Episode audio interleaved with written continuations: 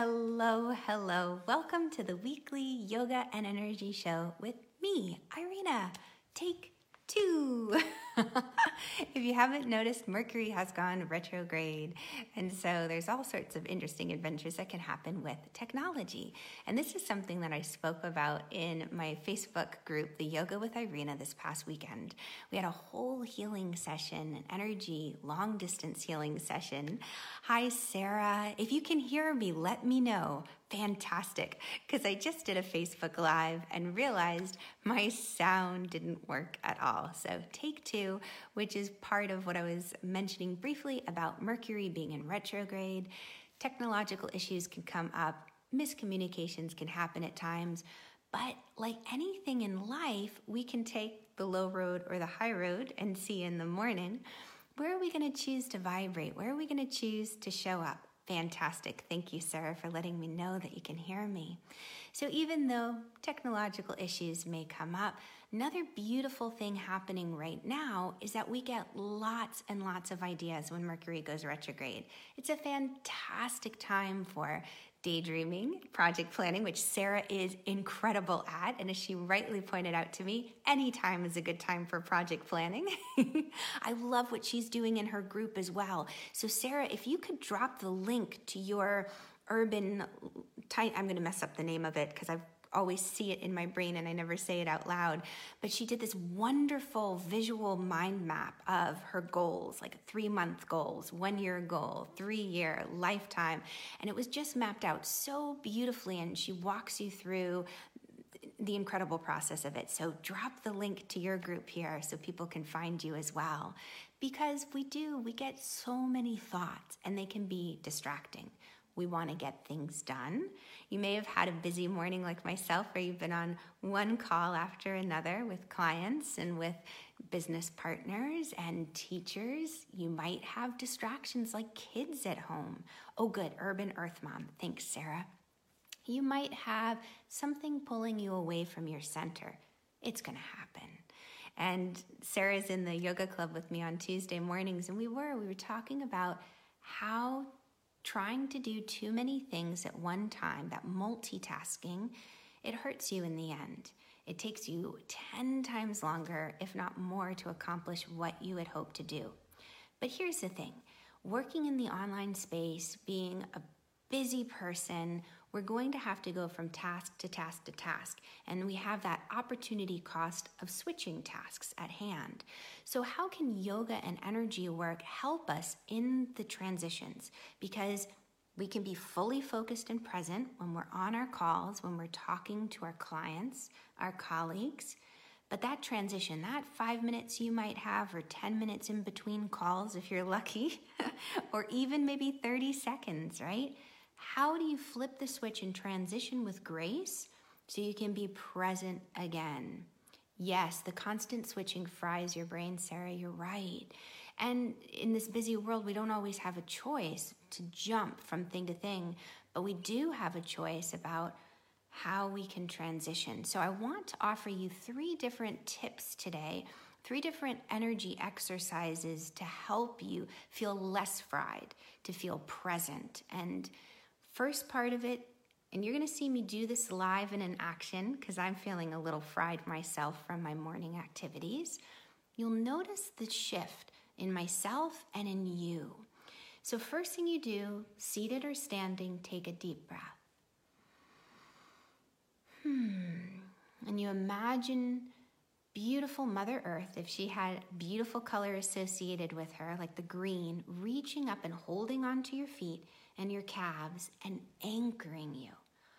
Ah, just keeping you tethered. Distractions get us into the mental space, the realm of air. Great for daydreaming, great for ideas, but it pulls us away from the moment. So we ground.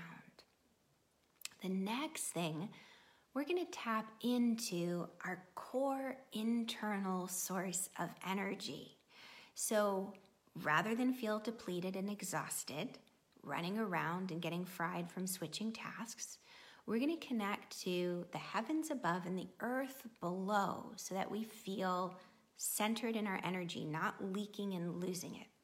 So from the very lower belly in the center of your body, about two to three finger widths beneath the belly button, imagine now from the heavens above, beautiful golden light come down through the crown of the head, the throat, the heart, the upper belly, to the lower belly, where you have a beautiful little gold ball of light now.